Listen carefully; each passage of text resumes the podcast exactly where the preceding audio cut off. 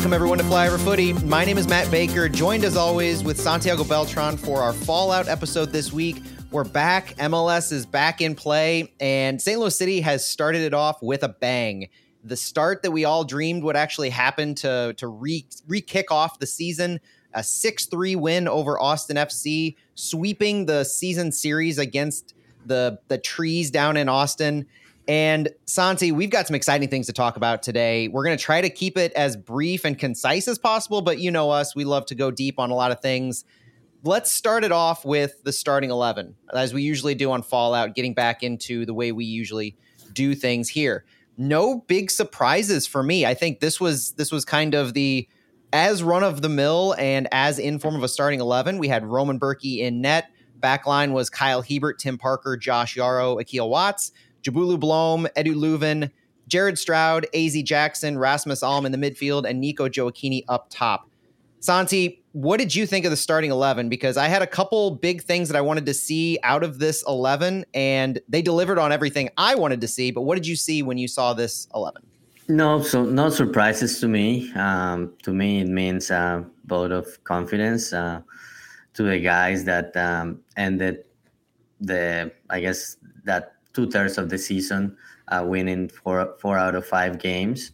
Um, so basically, run with the same guys. Obviously, now you have some reinforcements that for now are on the bench, but start with what has been working and and go from there. So no surprises to me. Uh, somebody had asked me in the morning uh, who was gonna be uh, playing on top, and I said Rasmus Alm and Nico Gioacchini. But I know when we look at the passing network, it was more like Nico Gioacchini by himself and um, Rasmus Alm um, in that diamond system. But um, but yeah, no surprises to me.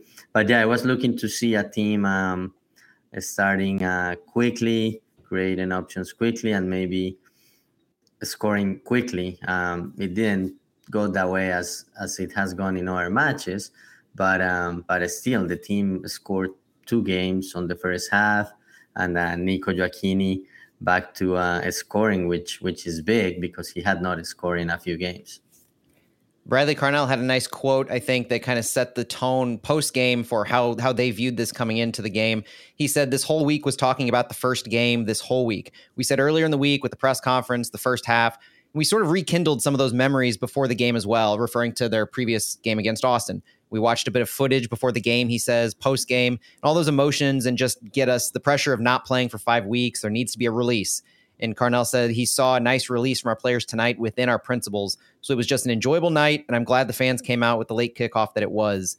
And the other thing, knowing that you have this, this, these memories from Austin and a lot of the same players um, are still finding time on the field. You know, you've got Kyle Hiebert, Tim Parker, uh, Njabulo Blom, Edu Löwen, Jared Stroud, Rasmus Alm, Nico Gioacchini, those guys who played against Austin, played a lot of minutes against Austin. Some of them starters, some of them came on as subs, mm-hmm. whether it's Gioacchini or Blom having come on as subs in the first game against Austin. Still consistently finding time with City. As far as the roster itself goes, though, one of the notable things outside of the starting 11 was our bench because I think this game gave us a little bit of an insight into some depth chart changes that are starting to occur when you look at guys like Joakim Nilsson, uh, Nökkvi Thórisson, and Anthony Markanich, who are coming in and taking guys' spots. Some notables that I saw really drop were Lucas Bartlett, uh, Jon Bell, and John Nelson. So and and we know Isak Jensen has been playing with City 2 a lot, and Selmer Pedro has been playing with City 2 a lot. But I think we're starting to see, at least initially to start the second half, some of these depth chart changes. And because we had six subs in this game, a lot of these guys were able to feature. So to yeah. me, it's interesting to see this shake out. Yeah, yeah. And Lucas Bartlett was with City 2 on mm-hmm. Friday. Yep. Um, but yeah, I think we had talked about this before that uh, when uh, Markanich uh, was ready to play, uh, we will probably not see both Markanich and Nelson uh, yep. on the bench. And we confirmed that yesterday. Uh, Markanich didn't get to play, but um, I'm sure we will see him playing soon.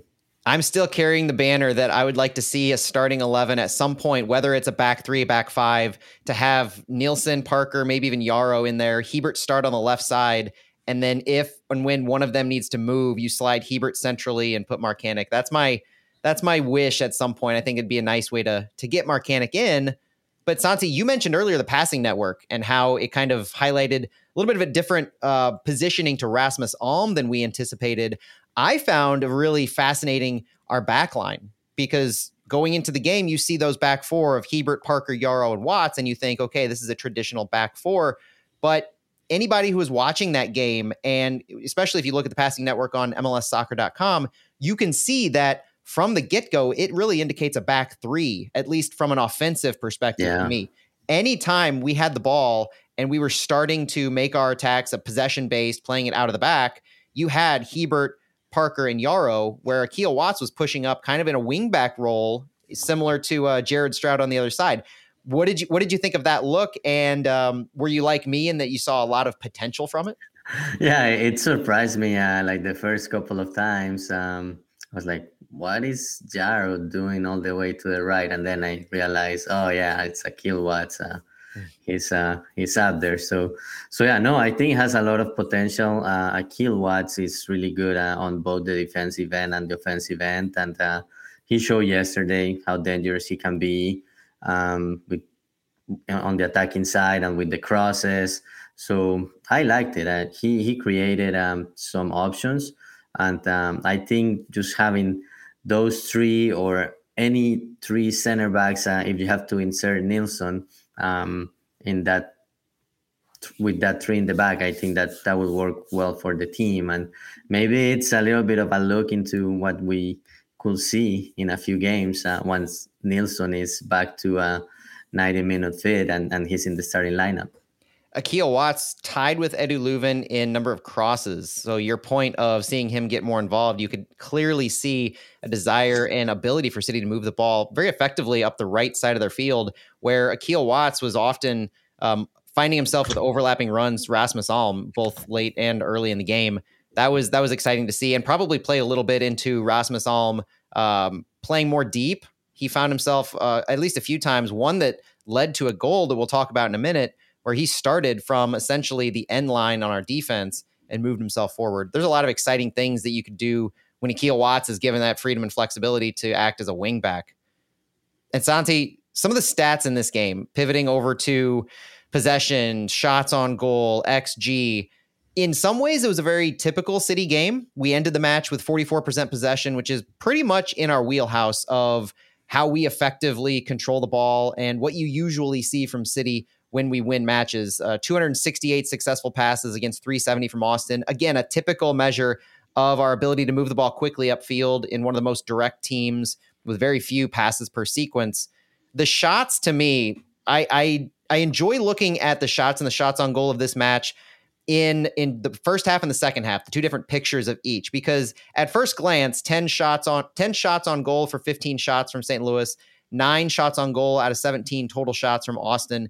It seems pretty even. It doesn't seem like there's too much noteworthy until you look into the wild second half stats. The way this game kind of, you said it a few minutes ago, it, it didn't start uh, as, as quickly as City really hoped for as far as getting on the board or a lot of quick shots.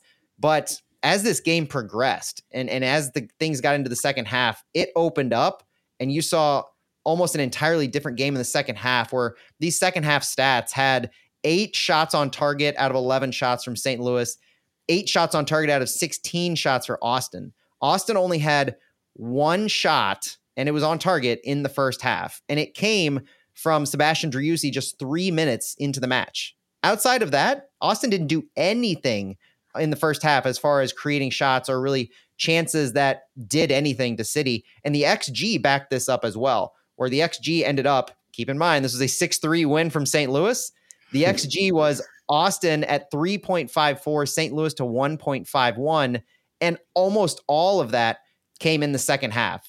Hmm. 1.17 of St. Louis's 1.51 was in the second half. 3.52 of Austin's 3.54 was in the second half. They did wow. all of their damage, all of their attempts, all of their creativity in the second half. Did you notice that when you were calling the game and when you were when you were just watching this, just how ju- the juxtaposition between the two halves? Yeah, so um, I don't have the the halftime stats in front of me, but I do remember that when we were looking at um, possession, it was more close to 50 50. but then second half uh, really changed, and you can see that on the five minute intervals. Like first half, you can see that City uh, and Austin kind of split it, uh, and then second half is mostly Austin, um, and I think part of that is that Austin was down two nothing, and then City scored that third goal, and then uh, Austin just was attacking uh, with basically four. You can call it four uh, forwards, and um, yeah. they they were just going for it and and trying to um, create something and and and maybe try to tie the game. Um, but yeah, it, it was a game of two two different halves, and obviously, like at the end, uh, there were a lot of goals. But uh, I think that's more of a tired legs and fatigue, and and both teams um, just being so tired due to the high temperature and humidity. That can't be overlooked. The temperature, 101 degrees, I think they said at game time on the field. It was it was a nightmare in a lot of ways for the fitness, for the energy for the players. Uh, it's one of the reasons I think Njabulo Blom was subbed off in the second half, in addition to his yellow. But Santi, let's let's look at this kind of uh, with the game flow, picture by picture as the game progressed. What are some of the key moments, goals and uh, goals, subs, and really anything else? And for me, it starts at the 12th minute. And this is one of the things that we in the stadium we talked before we started recording that there's a lot of things in stadium that can be improved in MLS matches in soccer matches as far as the communication to fans go. And in the 12th minute, this was the epitome of it for me, where a yellow card was called on Cascante from Austin running alongside Nico Gioacchini. They, they both seemed to get tripped up, and it was a pretty quick yellow card called by the official on Cascante, giving St. Louis a dangerous free kick opportunity. The play progressed to the point where a line was drawn for the defense by the head official. Edu Löwen steps over the ball to take the, the free kick. Austin players are still uh, protesting. And then things just stop. The head official all of a sudden calls for VAR or at least makes a VAR hand signal and then almost immediately goes back to Cascante and rescinds the yellow card and then just play things just move on as if nothing happened. In the stadium, we were confused. What did you hear? Did you hear anything on the broadcast in that moment? Not at the moment. Um, I, I usually get some notifications about the plays that are being reviewed in VAR, and I kept refreshing and trying to see what was called and and nothing. Uh, but now I'm seeing it. Uh, it looks like uh, it came a, a, few minutes later, and yeah, yeah it, it, just says rescinded yellow card for mistaken identity. Yep. But just thinking about the play, like the yellow card was to Cascante, who was on the play. So I still don't understand that one my I, I think at least the way I interpreted it watching the replay, because the broadcasters said that it was they called it one of the four pillars of VAR, which is mistaken identity. And it seemed like it was a call made by the VAR independently as opposed to being um, referred to up by the head official, despite the fact that it wasn't a penalty, it wasn't a red card, nothing that typically VAR would be called up to review. This this being one of those four pillars, mistaken identity. I could only draw a conclusion that it was Gioacchini who initiated the trip up or oh, the, okay. something as uh, referencing that because you're right. Cascante, it was clear as day. He was the one next to Gioacchini. Yeah. And it just seemed as far as the action that occurred, the wrong player between the two teams was was called for. And I, again, that's speculation because there, we yeah. have nothing outside of the fact that it was mistaken identity. But I can't picture anyone else that I, their identity would have been mistaken for in that scenario. So yeah, maybe if you look at it from that standpoint, yes. Uh, but I guess does that fall into mistaken identity to review a yellow card and re- even rescind the foul? kind of a loose, a loose use of that rule, I would say. Yeah, I had never seen anything like that. Yeah, bizarre, but even more bizarre to me is the next yellow card, the legitimate, well, quote unquote, legitimate yellow card. 17 minutes, just five minutes later, on a throw in, Akil Watts has the ball. The camera's not even looking at the action if you look at the replay, but we see it in the stadium clear as day that something occurs. On the throw in while jockeying for position, Memo Rodriguez goes down and immediately starts indicating to the official that he was elbowed in the face. And if you look at the replay, the only elbow I think that occurs from Njabulo Blom is in the extension of his arm, trying to get space from Memo Rodriguez the uh, the physical reaction from Rodriguez is one of the most unnatural things I could I can recall seeing from a soccer player, and it's one of those quintessential flop plays. So much so that on the broadcast, if you watch it again, Kendra de St. Aubin said it was a floppy crappie. I've never heard of that term, but you know, I'll stick with it. Very much a small shove, big flop by Memo Rodriguez, a floppy crappie. And unfortunately for St. Louis, this yellow card was not rescinded. And it was Njabulo Blom's fifth yellow card without a forgiveness. So he's going to miss this Orlando City match next week. Uh, a big blow because obviously Njabulo Blom is one of the most essential pieces of our midfield and of our defense.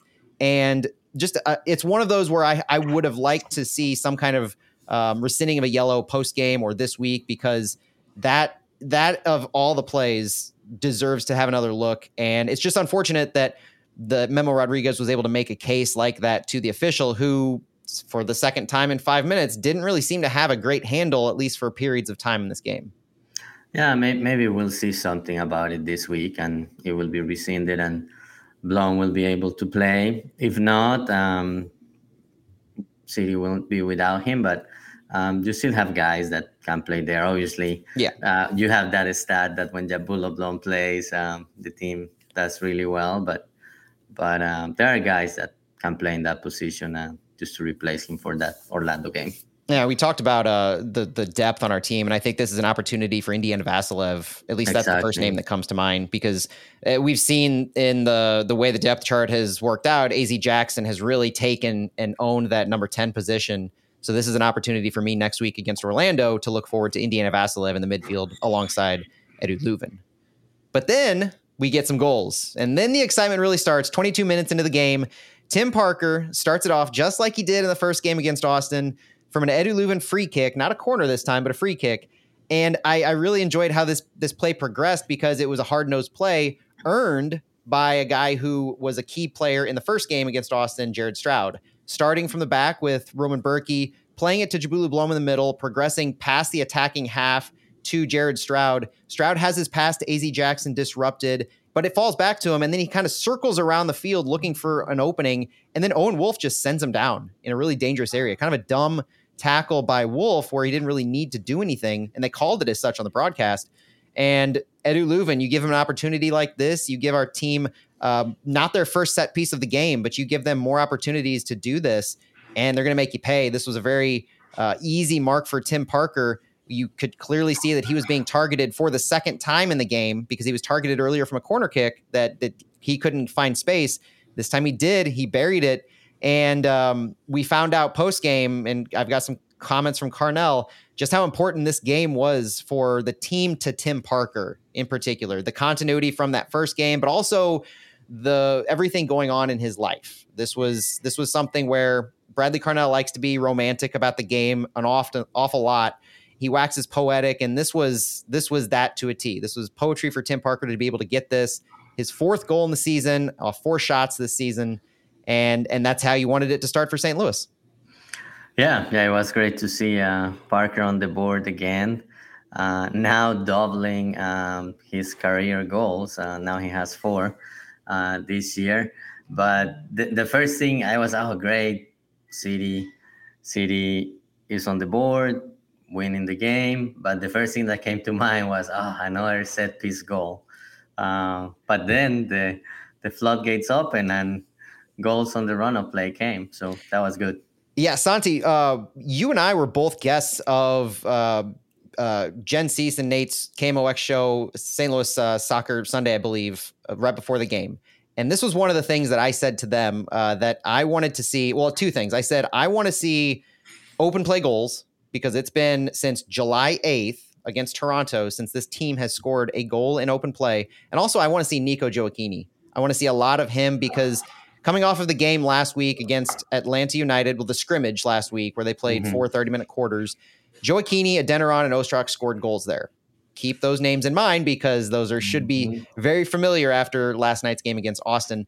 Well, we kind of got everything that we wished for after this point, and it didn't happen really until stoppage time or until the 45th minute. But Nico Gioacchini sure did start off really strong in this game. He he had a lot of opportunities and he made it count, ending the drought of open play goals with a 45 minute goal from Edu Löwen on just the perfectly weighted pass. It was Austin possessing in their attacking third. Hiebert and Stroud dispossessed Ethan Finlay. The ball fell to Edu Löwen, who made a quick turn, pivoting to the touchline, and immediately saw a streaking Nico Gioacchini downfield. Perfectly weighted ball down the left wing, found Gioacchini in stride, and he again played it through Cascante, who keeps finding his name appear here. Moved to the middle of the field, buried it in the bottom right corner. All of a sudden, City was up 2 nothing going into half and the open play drought was over. Yeah, finally a, goal in open play and a goal by Nico Gioacchini, but great transition uh, by City Edu Löwen with that quick pass and and the way Nico handled it when when he got it uh, on the one-on-one with Cascante, made a move and found a space to shoot. Um, that was great to see, and that will give him a lot of confidence uh, going forward. So City went into half up two nothing.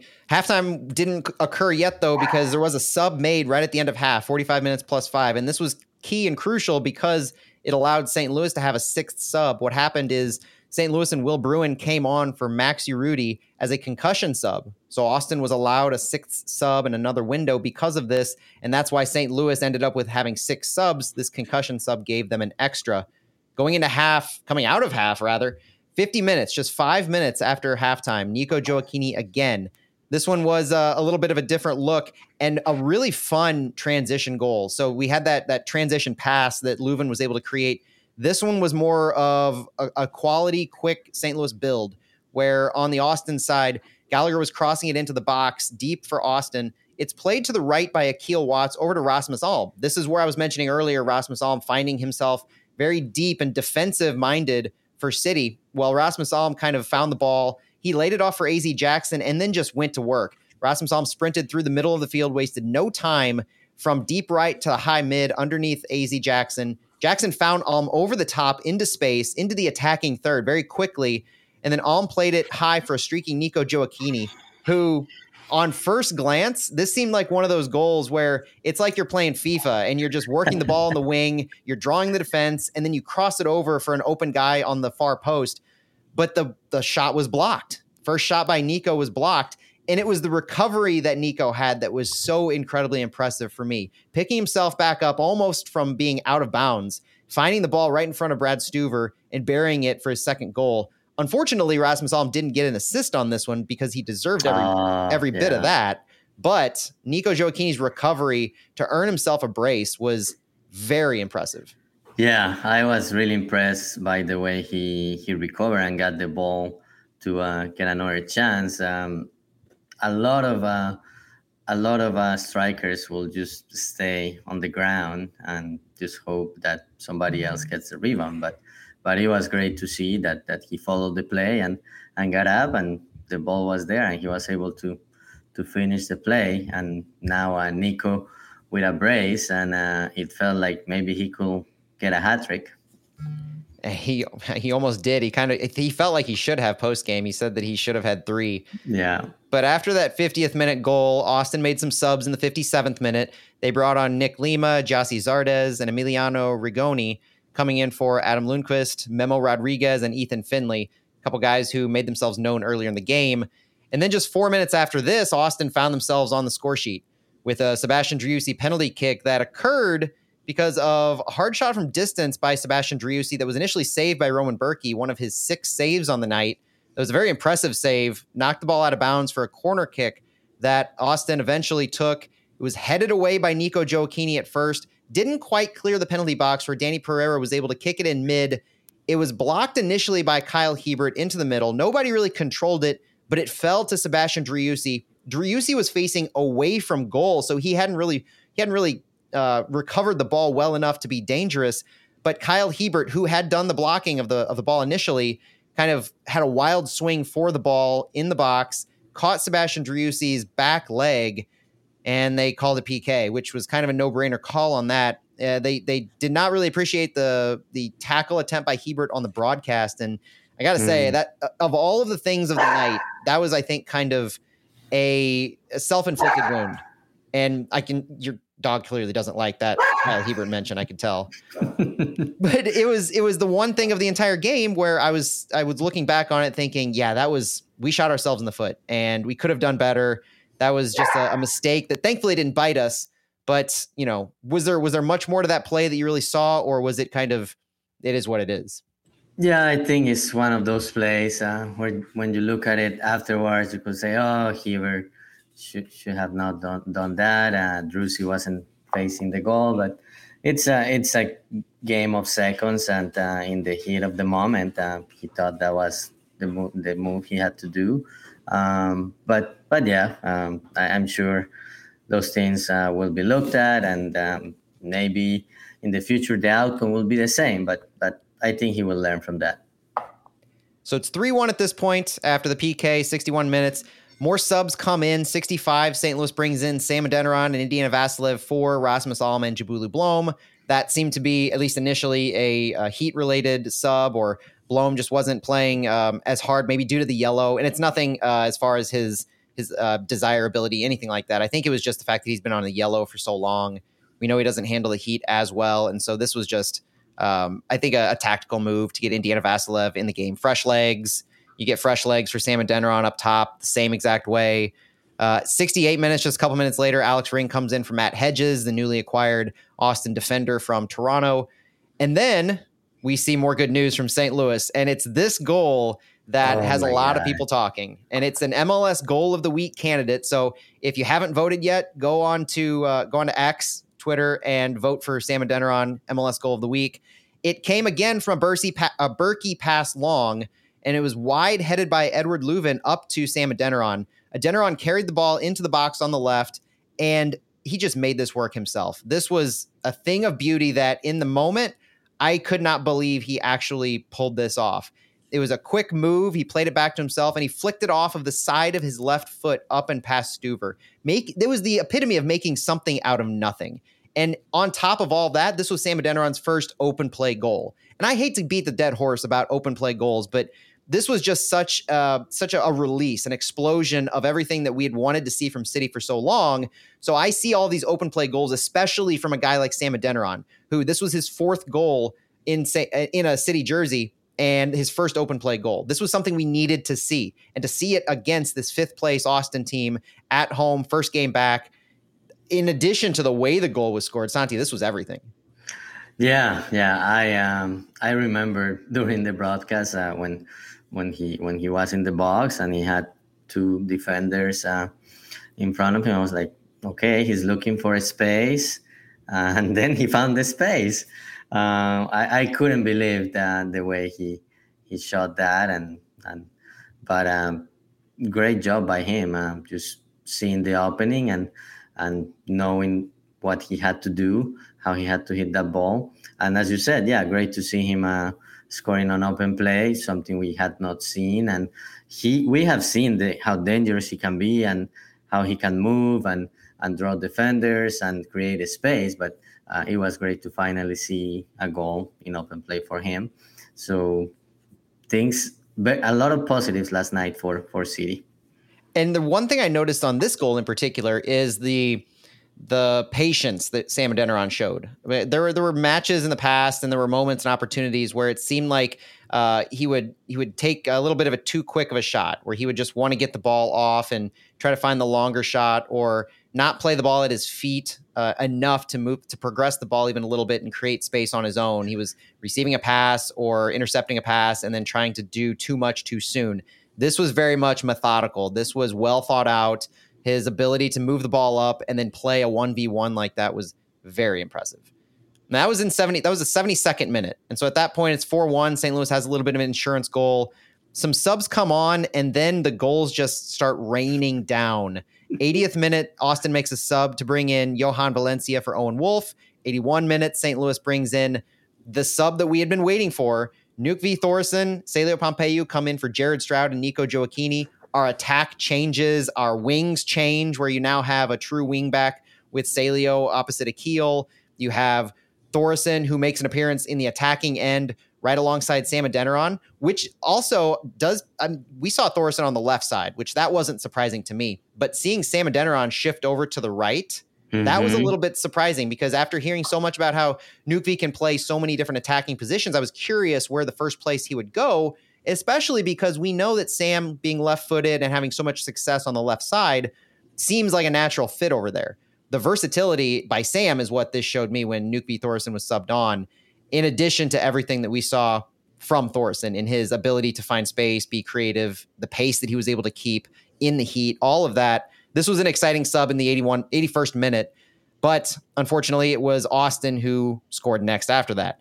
87th minute, Will Bruin scored after possession play by Austin. It was played from Dani Pereira to Gallagher again, deep left, a quick cross back into the box where Will Bruin was able to smash it through the defensive group where St. Louis had Tim Parker, Edu Löwen, Indiana Vassilev, Kyle Hiebert, and Celio Pompeu all in the box, but they were all spread out just enough, kind of being pulled wide to leave enough space so that Will Bruin could find a, a, a pretty strong shot. This was a good uh, good shot by the St. Louisan, and I think we just were we were stretched too thin.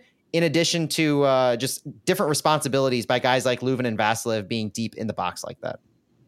Yeah, and and I think at that point is is is that point where and, and you saw it on both ends, um, just when everybody's tired and um, very high temperatures and uh, fatigue, tired legs, and and you, you could see that in this goal, like a lot of city guys in the box, but nobody nobody was able to to block uh, or stop Will Bruin, and and he scored. Um, he probably felt good scoring in St. Louis. Uh, but in the end, um, he was on the losing end. You know, Will Bruin's name has come up more than a few times in roster construction conversations of a player who, for the feel good story, might might look nice in a city jersey. Unfortunately, he scored against us in, in this match on Sunday. But like I said, the goals came hot and heavy after that. So 87th minute was the Will Bruin goal. 87th minute, then we make a couple more substitutions, and the other uh, really exciting, notable player that we wanted to see, Joakim Nilsson, makes his St. Louis City SC debut alongside Tomas Ostrak, subbing in for AZ Jackson and Akil Watts. A lot more um, attacking options with Tomas Ostrak. Joakim Nilsson slotted in at center back role, shifting Josh Yaro even wider to the right. And so that gave some opportunity for Nilsson to showcase alongside Parker. And it took Tomas Ostrak no time. 87th minute, he subs in, 88th minute. the play immediately after he subbed on, an aerial duel was won by Nökkvi Thórisson, earning a foul. And this was a really key moment because Thórisson did a lot of good things on that left side, but his physicality here and earning this earning this foul, earning this free kick, where immediately upon restart, he played it wide left to Celio Pompeu, who worked with Tomas Ostrak back and forth, getting it to Edu Löwen, and then playing it again to Ostrak into the left side of the box, where he just struck it home, top right of the net. And suddenly St. Louis is up 5 2 at this point in the 88th minute. What'd you make of Ostrak coming in so strong? Well, that, that will give him a lot of confidence too. He had not scored in a while and and um, had been struggling to to find time in the lineup. So hopefully they will this will give him confidence um, for the rest of the season. He can be he can be another weapon that City can use, and he, he's a player that um, at least me personally I was hoping for a lot for him and I thought he was going to be one of the main difference makers uh, for City. Hasn't been that way, but it doesn't mean that that he can still recover from that and make a difference in these next 10 games. Yeah, he was a guy we slotted in at the beginning of the season as a likely number 10, especially after the with the, I mean, the salary he's on, let's be honest. Uh, vaunted player from FC Köln and all of the the the youth, the age, the experience he's had with City 2 and coming in from Europe. There's a lot of expectations, and so it's always good to see him in form. And like we said, he was one of the three players, along with Sam Adeniran and Nico Gioacchini, who scored against Atlanta United in the scrimmage. So we're seeing some some consistency in form, and that's ultimately what's going to find you success in these next stretch of games is consistency from the a, a similar set of guys. But after going up 5 2, stoppage time happens and the goals do not stop. Austin scores 90 plus one from one of their subs, Emiliano Rigoni, where Austin was possessing it again and got it into Sebastian Driussi, who really made this happen. Worked it in past a few defenders into Rigoni in front of Kyle Hiebert on the right side, who Hiebert seemed like he was he was beat, but he was beat to the point where Bürki thought Hiebert was doing something different. That was pretty obvious from watching it because when Hiebert missed the the shot and wasn't able to block it, Bürki seemed to be caught off guard and almost frozen in place where the ball beat him near post in the bottom left from him almost seemed like he thought Hiebert had that that side of the the field blocked off, and and it was just one of those things that it got past Bürki and five three. I, I don't know that there's much to read off Hiebert on that. It just seems like he he made a move and the shot just happened to miss him. Yeah, yeah, and and again at that point, um, just people are too tired. Uh, but but Bürki, uh, I don't remember if it was this goal or the second goal, maybe both. But uh, he uh, he was mad after after Austin scored. Um, uh, and yeah, it's part of uh, part of the game. Obviously, he didn't like uh, that City was giving so much space to to Austin um, yep. those last ten minutes. Um, but in the end, um, those two goals um, didn't do any harm, and Sam ended up putting it away. And then to finish the game, 90 plus five. I'm starting to think, Santi, if there are two hallmarks of a city, a St. Louis City Austin FC matchup, it is an Edu Löwen to Tim Parker set piece goal, and it is a high press turnover that leads into a goal. this time from Sam Adeniran. He earned his brace very much so with what I like to think is an insult to injury goal on Brad Stuver where Stuver's on the right side of his penalty box and kind of inexplicably tries a long throw from his right over to the left side defender over the top of Sam Adeniran. And I I like to think it was kind of like the heat in the air just said no, no sir, we're not doing this. Knocked the ball down. Sam found Sam found the ball in the air with his head, intercepted it, and then just had clear space. And this was another opportunity for Sam Adeniran to keep the patience, not do too much too soon, found an opening and just had the confidence in himself to put the ball up left foot, left top corner, 6 3 St. Louis, and that's the final. Yeah, so so now it's not gonna be uh, the team is not gonna be the back pass. Now it's gonna be the throwing from the goalie. It's always something, right? yeah, yeah. Which but, is uh, another good thing, though, that you like to see from St. Louis that we're able to uh, be consistent with our high pressing because Bradley Carnell made comments on that with Nico Gioacchini after the game about the intentionality of the strikers in their push points and their pressing and being smart about that. And so Sam positioning himself in between those two defenders, he's you're positioning yourself in a place where you can mm-hmm. capitalize when Austin, no matter who it is, makes that kind of mistake. Because if you're not in the right position to capitalize, doesn't matter if they make a mistake, they're not going to pay for it unless you make them pay for it. Yeah, and um, I thought City was was really smart with with the press yesterday. Uh, they chose the moments and then chose uh, the push points. Uh, it was it was a little bit of a different game, and I think part of it was uh, the heat and the high temperature. But um, I like what I saw yesterday from the team in terms of the press. And we really saw some nice things late in the game. You mentioned the tired legs from Nökkvi Thórisson, Joakim Nilsson.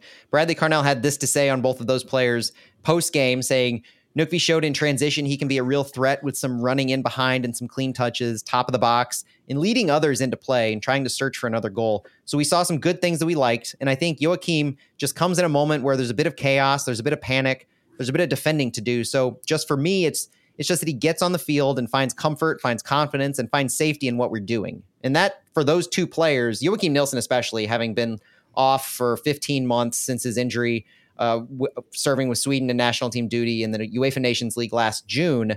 This is huge for him. This is a huge milestone to see game minutes, especially the way this game progressed. It was nitty gritty to the very end. So that was an interesting opportunity for Nilsson but also seeing Nökkvi Thórisson showcase himself on the left side. I really enjoyed what I saw from both those players. Yeah, yeah, it was great to see um, Nilsson back. Uh, we we had seen him playing with City too, but finally making his return to uh, first division after 15 months and uh, after some uh, worriness about uh, his status because he didn't go to Atlanta and, and he was rested uh, that week leading into the trip to Atlanta. But but um, it's it's it's it's been a long time for him, a long time to uh, recover from from surgery and from that injury. But it's great to see him back, and I'm looking forward to to him being a nine minute, 90 minute fit and seeing what what the team will do in terms of the lineup. And for Thórisson, uh, it's great to see him um, with the team uh, getting minutes uh, so quickly we know and we know that uh, he was doing preseason with with his team in Belgium, and he and he also worked with his previous team uh, and in Iceland before coming to um, St. Louis. But it's still, it's great to to have a someone who could be a difference maker down the road uh, available so soon. Let's pick up on some of the players of the game, the, the key players that we saw. And you have to start this game with Nico Gioacchini. Two goals in 81 minutes played. He had three shots, all three of them on target. He had a 1.03 expected goals. He had five duels won. And for Gioacchini in particular, uh, having having you know been selected first in the expansion draft last year, came in. Like I said, he didn't start against Austin in the first game. He was behind Klauss in the depth chart. He played himself up to be alongside. He almost forced the 4 4 2 to be used so he can be on the field earlier this season. And now he's really rounded into form. And he started off this last stretch of games in the best way possible. Now having 10 goals on the season, being the first City SC player to reach double digit goals in our history, a young history, but our history mm-hmm. nonetheless. He's the 18th player to score 10 plus goals for an expansion side.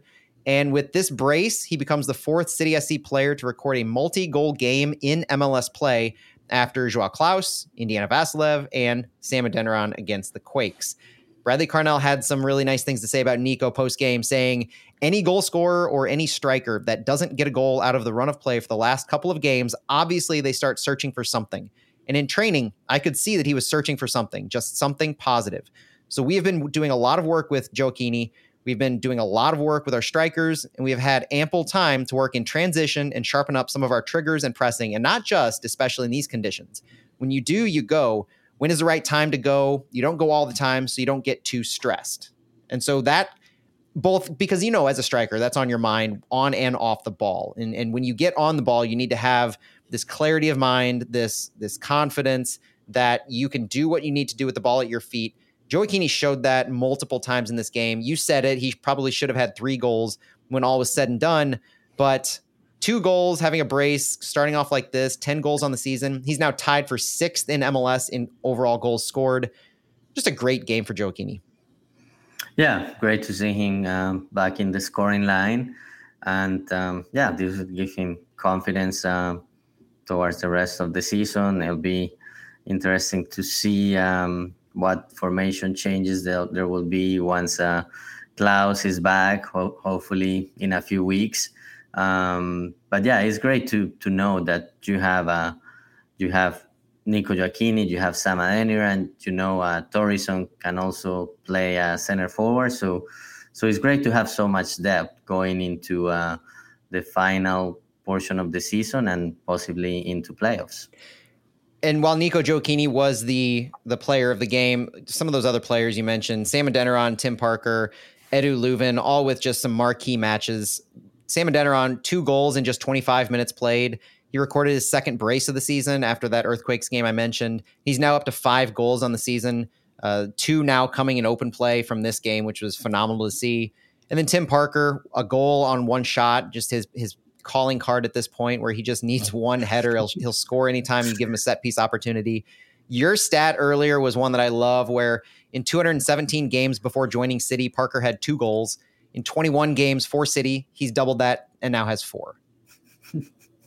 That's crazy. I, I love that uh, Bradley Carnell used this post game as an opportunity to talk about the intangibles, about what this game meant, uh, saying that we want to dedicate this game to Tim Parker too. Seriously, we wanted to dedicate it to Tim. I don't know if you're going to get to speak to Tim at all, but saying after the game, I mean, he has some things going on in the next couple of days, and I'm sure you know it's very exciting news, and I'm sure he'll let you all know about it, which he did. But yeah, this was probably for Tim. I asked, I said to him before the game, "This is for you," and I'm glad he got the goal if, if this is the poetry and the kind of the romanticism about the game that I mentioned earlier, and I love to keep going back to because when you're winning, it's it's one thing to just win and to take it as what you're doing on the field, but these comments, these stories, these narratives really tell that this is a family. This is a, a group that believes in each other. They're here for each other on and off the field, and it's one of the things that you keep hearing about, and it makes you fall in love with this team even more. Yeah, yeah, it, it's great to see you have a, a family there, and and uh, hopefully the guys that just uh, integrated to the team uh, will be welcome to that family and, and become part of the group. Um, but yeah, I love that it's basically you don't see like individual egos or somebody just doing their own thing. Uh, this team, um, all the guys are playing as a unit, and they know um, it, it's a it's a group sport, and uh, there are goals for the team that that they need to get to, and that they need to contribute. And it's great to see uh, all this camaraderie that has been created within the team in such a I guess you can say it's such a short period of time, but when you think back to uh, City 2, that about 10, 11 guys were part of that group, uh, maybe they started last year, but it's great to see uh, what Bradley Carnell and, and his staff had built um, so soon. Yeah, and you don't see this very often because juxtaposing it against Austin and what they're going through with the new sporting director, sending out um, Diego Fagundez, the heart and soul of their team, they're going through a lot of transition and they're a new team as well. And so teams don't often find the cohesiveness that St. Louis has found. So this has to be appreciated while it's occurring. I think we, none of this should go overlooked. And some of the other players I wanted to highlight before we go are AZ Jackson, who led the team with five tackles and interceptions. Akil Watts led the team with seven clearances and was first, along with Löwen, in crosses with three. Rasmus Alm was second on the team in progressive carries in passes into the final third. He was one of the guys who quietly made a big difference. He, he should have had an assist on one of the goals to Gioacchini, like we talked about, but he made that play happen by and large. And in Rasmus Alm doesn't get a lot of the credit that he often deserves to me and then you look at Roman Bürki had six saves on the night. I think the three goals that occurred are the only reason why he isn't on the uh, MLS team of the match day, which just came out, by the way, as we're recording this. Anybody from City? Uh, Edu Löwen is the last player I want to talk about before we we say who made the team of the match day, and, and, it's for a reason. But Edu Löwen had no goals, which is one of the things that team of the match day often uses as their metric. They like to say if you scored a goal, you're probably going to make it. But Löwen Löwen pushed himself into that conversation. He was FotMob's player of the game based on his stats alone. He led everyone with 61 total passes. He had three assists, which are most by a City player in any single game this year. He had five chances created, five key passes, 83 total touches, nine passes into the final third, 12 recoveries, and eight duels won. With his three assists in this game, he now has nine assists to go along with six goals this season tied for fifth in MLS in assists, tying him for the seventh most assists by a player on an expansion team in MLS history. And Santi, the MLS team of the match day this week does have Edu Löwen on it. It does have Nico Gioacchini on it, both in the starting 11, and it also has Sam Adeniran named to the bench.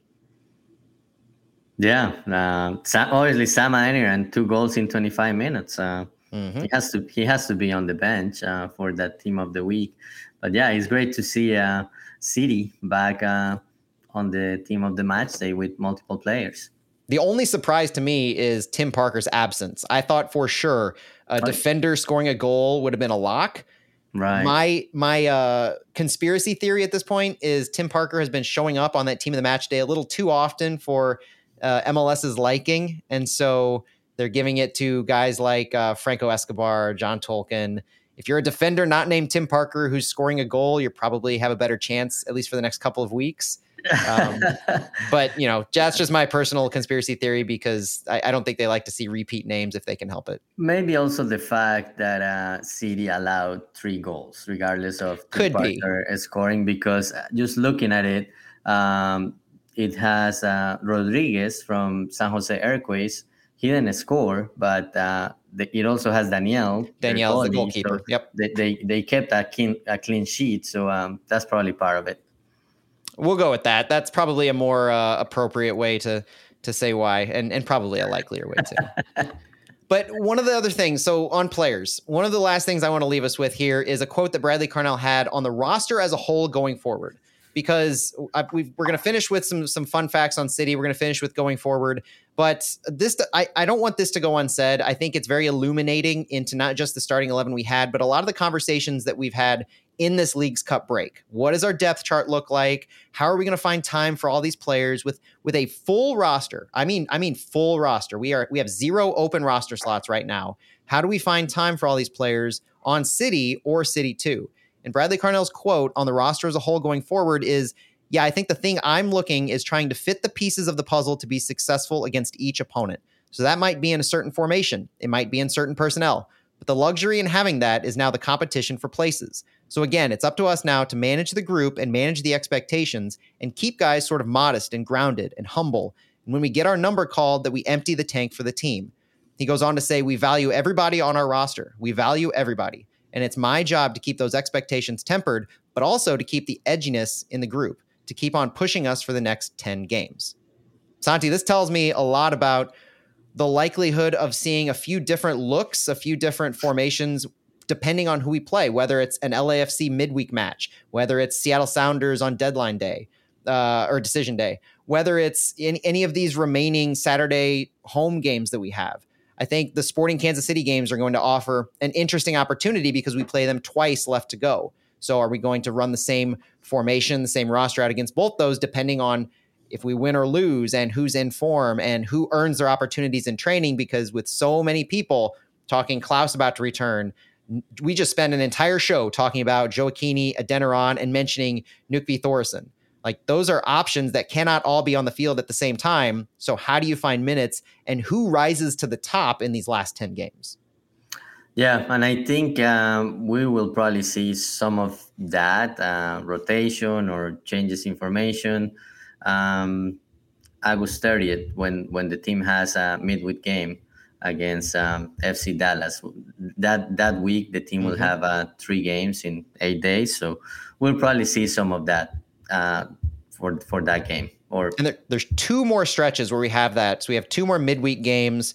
Uh, the rest of our, I mean, we only have four more home games after this. I mean, yeah. We have two Saturdays, two Wednesdays, and then um, and then we'll finish off with Seattle later in the season. But let's let's start to wrap this up with some fun facts from City after this game before we look ahead to what's next. Uh, City SC has trailed just 100 out of 1,170 minutes at City Park in MLS play, which is an astounding stat given the volume of games we've played and just how how little we've been behind. Our six goals ties Atlanta United for the second most goals in a single game by an expansion team in MLS play. Just a massive performance in a single game. City's four players with five or more goals this year ties the New England Revolution for the most such players on a team in MLS this season. So we have a, a lot of uh, different players contributing a lot of different goals.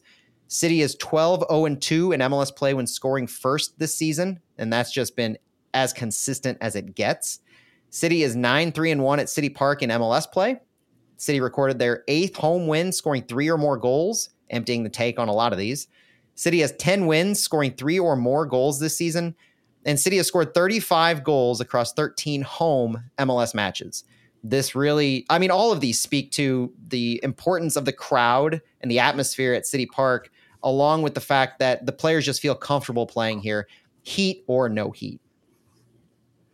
Yeah, that's amazing. Uh, that City Park is becoming a, a fortress for for City, and uh, it's becoming a a place where it's difficult to play at, and uh, the fans uh, play a, a, big role in that. Um, but yeah, after a, a few um, a few losses earlier in the season, um, the team has has been getting things done at City Park, and that's going to be important. Um, you mentioned that the team has four home games left, and uh, if the team wins those four, uh, we could be talking about um, home field advantage um, or getting close to that. So hopefully the team will continue being so successful at home. Yeah, so as we look ahead for where these two teams go, opposite directions, Austin FC has fallen to seventh in the West with a 9 10 and 5 record, nine wins, 10 losses, five draws, 32 points through 23 games. St. Louis City SC improves to 14 8 and 2 while maintaining first in the West and second in the Supporters Shield standings. Next week, City goes on to play Orlando City Saturday, August 26th at 6:30 p.m. Central Time. And one last note that I want to get in here is from our show two weeks ago, Santi, we talked about magic numbers. We talked about what we think City needs to do to reach certain milestones. And if you missed that episode, it was a couple weeks ago during our Leagues Cup break. It was a fun look. We did our own versions of calculations and predictions based on historical standings in MLS how many points per game does a team usually need to get at least ninth? Has a team ever fallen below a certain points threshold and not finished at least ninth? Looking at the standings this year to see where teams like FC Dallas, Austin, Houston, and Vancouver are in the standings. And from our numbers last week, this win against Austin, St. Louis City has reached a threshold where we believe they should be safe to qualify for the playoffs in at least ninth place. Now, I do want to, I would very, very clear here. This isn't saying we've clinched a playoff spot. Right. Because there's a non zero chance that everything could fall off the rails, that every other team could be having success, and that something could happen. But for all practical purposes, in real life scenarios, we believe we've made that point. And so now the conversation shifts to making or being uh, in the first round, getting out of the wild card spot, and then so getting seventh place, and then getting home field advantage, and then looking at the conference win. Every game is one game at a time, but you can't help but have an eye towards the future on what these one wins at a time will add up to. Yeah, yeah. When it's all said and done, you will look at the table and see who qualified in the ninth position, and you will see that they have 44 points, 43 points, maybe 45. Uh, if the historical trend holds, and also uh, how the teams have been performing um, this season. The other thing I want to mention, Matt, before we, we go, uh, you mentioned Austin falls to uh, seventh place, and the gap between between Austin and City is now 12 points if Austin had won that game, uh, it would be only six points. So uh, you're, you're gonna see, you're you're gonna see a lot of these games that uh, are, are six point games uh, for City uh, during this stretch of ten games to end the season. And that's how City is going to separate themselves quickly in these next 10 games. So, Orlando, correct me if I'm wrong, Santi, Orlando is our last game against an Eastern Conference opponent, right? Yeah, uh, his last games against the Eastern Conference opponent, and uh, even though they are in in the other conference, it's also an important game, uh, and we will have a uh, more details uh, on Orlando and uh, supporter shield implications and all of that on, on the next podcast. but even though it is a, a non-conference game, it's still an important game. It is. And we're going to detail all of that on our next show. Our preview of Orlando we'll have later this week, recording at our usual Thursday night. It'll be out on podcasts on Friday. But before we get ahead of ourselves, thanks for joining us, Santi. Thanks for getting together. It's always good to talk about a win. There's no doubt about that. So I'm Matt Baker for Santiago Beltran. Thanks for joining us on Flyover Footy. If you like what you heard, please give us a review and a rating on Apple Podcasts, Spotify. Helps us out a ton. Any comments or feedback you have, we'd love them. Thanks for listening, and we'll talk to you later. Vamos rojos.